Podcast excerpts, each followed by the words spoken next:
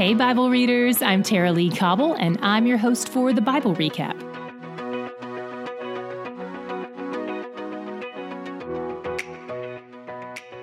Today we finished our 39th book of the Bible and the Old Testament, and we're 75% of the way through this trip through the Bible together. I wish I could high-five each and every one of you.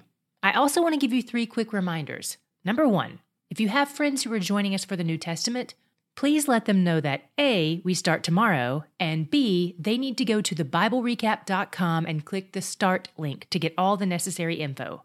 Number two, our store has a few shirts to help you celebrate this milestone. You can either pick up the I Survived the Old Testament shirt or, by popular demand, the I Thrived in the Old Testament shirt.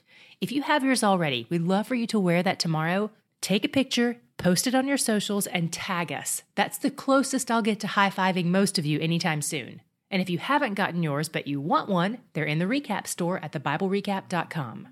Number three, be sure to stick around at the end of today's episode for an important announcement. Okay, on to Malachi, or Malachi if you're Italian. When the book opens, we're in Jerusalem with the exiles who've returned after the Babylonian captivity, and they're dealing with the deep disappointment they're feeling toward God. He sent a bunch of prophets to tell them about all the plans he had for them, plans to prosper them and not to harm them, plans to give them hope and a future, according to the prophet Jeremiah. So they feel really let down that it hasn't quite happened the way they'd imagined it. They failed to remember that part of God's covenant with the Israelites has to do with their obedience to him, which is something that hasn't really changed at all as far as we can tell. And another part of the covenant is attached to what is called the Messianic Age, when the Messiah comes and reigns on earth.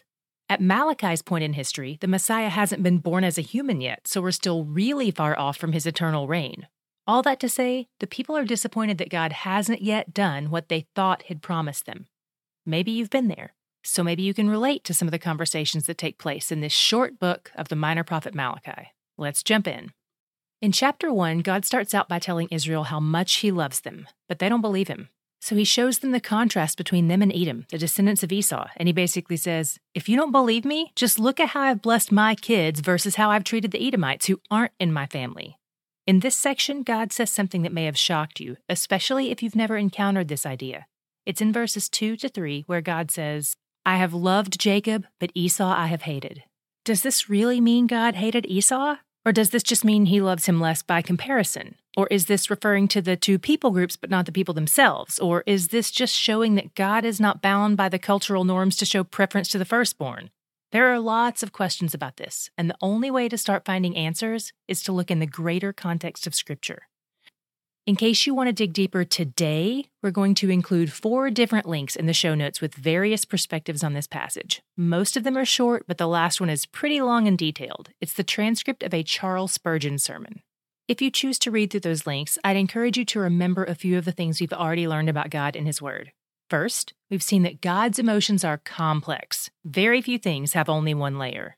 Second, we've seen that God does hate some things, primarily things that are in opposition to things he loves.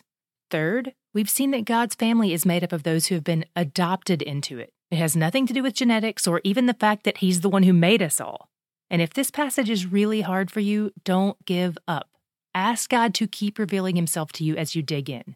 If it feels hurtful to you because you feel like there's some rejection in it, then you're in a perfect spot to understand more of how God feels in relation to his people Israel, who have rejected him yet again. Look for God in this. Keep searching for him as we continue reading through the Bible, and remember what we've already learned. It's going to be helpful to see what he says about himself, but also to see what the people who know him best have to say about him. Okay, back to Malachi. God tells the priests how they've rejected him even after all he's done for them. He brought them back to the land, rebuilt the temple that was destroyed because of their sin, then comes to dwell with them again despite the fact that they haven't repented and are terrible leaders who oppress the people and offered polluted offerings to him. They mock him and his laws. He says he'll send a curse on them if they don't repent, and that's not what he wants to do. He made a covenant with Levi that was one of life and peace, and Levi demonstrated godly leadership, unlike these guys. Levi feared God, gave true instruction, walked with God in peace and uprightness, turned people from their sin, sought knowledge, and spoke with wisdom. But these priests are doing none of that, and they're causing people to stumble. Malachi inserts himself into the conversation between God and Judah, and it's important to note that he's referring specifically to the people of Judah here, not all humans. He basically says, we are God's people, the adopted children of Yahweh.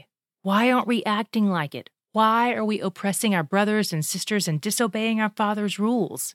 May God cut off anyone who shows that they love their own ways more than God's ways by bringing him false offerings.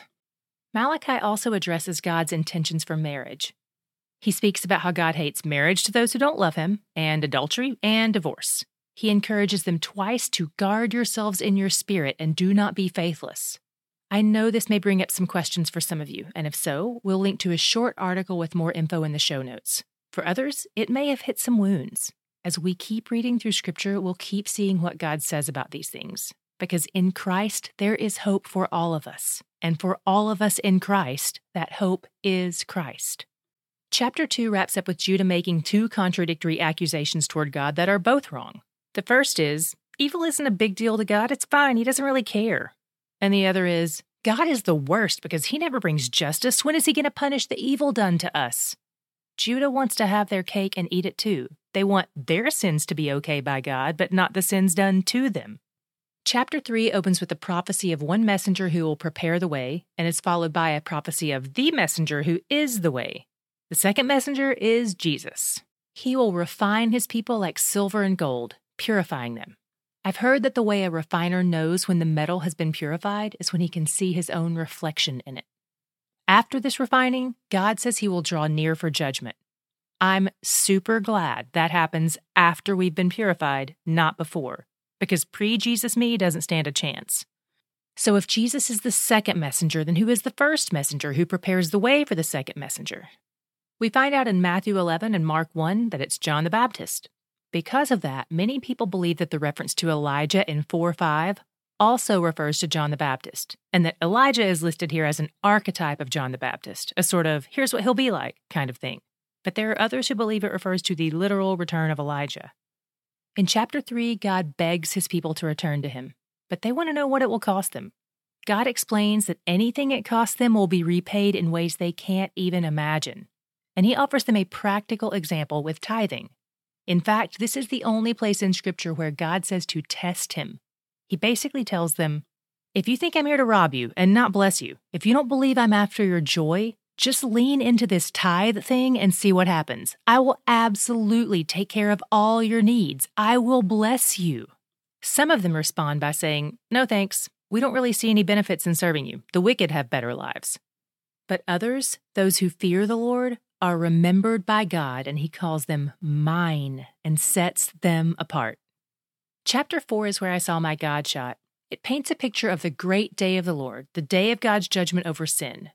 Two things will happen on that day. First, those who don't know him and who haven't been granted that righteous purifying of Christ that we read about in 3:1-5, they'll be brought to justice for their evil. He uses the imagery of an oven where they're set ablaze. The second thing that will happen is that those who fear his name will be granted healing and joy when the sun of righteousness arises. There are two fires in this section, the oven and the sun. One brings death and one brings life. And through these two fires, God shows that he is a God of both justice and mercy. And those two things aren't opposed to each other. They work in tandem. The people who don't know and love Yahweh will get justice for their sins. And those who do know and love him get mercy, because their sins have been paid for by Christ. God demonstrates the great complexity of his character here, and it produces a deep humility in us if we can accept and worship who he really is. God's kids don't deserve any of the mercy he's granted us. We all deserve the oven. But in his great mercy, he has provided the healing that comes from the Son of Righteousness, and he's where the joy is.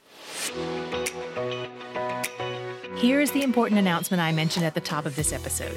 If you're not in the habit of listening to the Reflections and Corrections episodes we release at the end of each month, I strongly encourage you to listen to it today. It's the September R&C episode. It'll not only help you refresh all we've learned so far, but we've also got some extra information in it for you as well. Things you're definitely going to want to know before we jump into the New Testament tomorrow.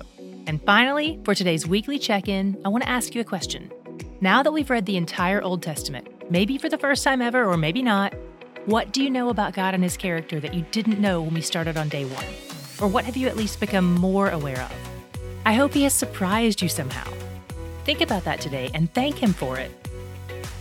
Tomorrow we'll be starting the books of Luke and John. We're linking to a short video overview in the show notes that covers Luke 1 through 9 and a second video that covers John 1 through 12. Both videos are 8 minutes long, so check those out if you have time to spare.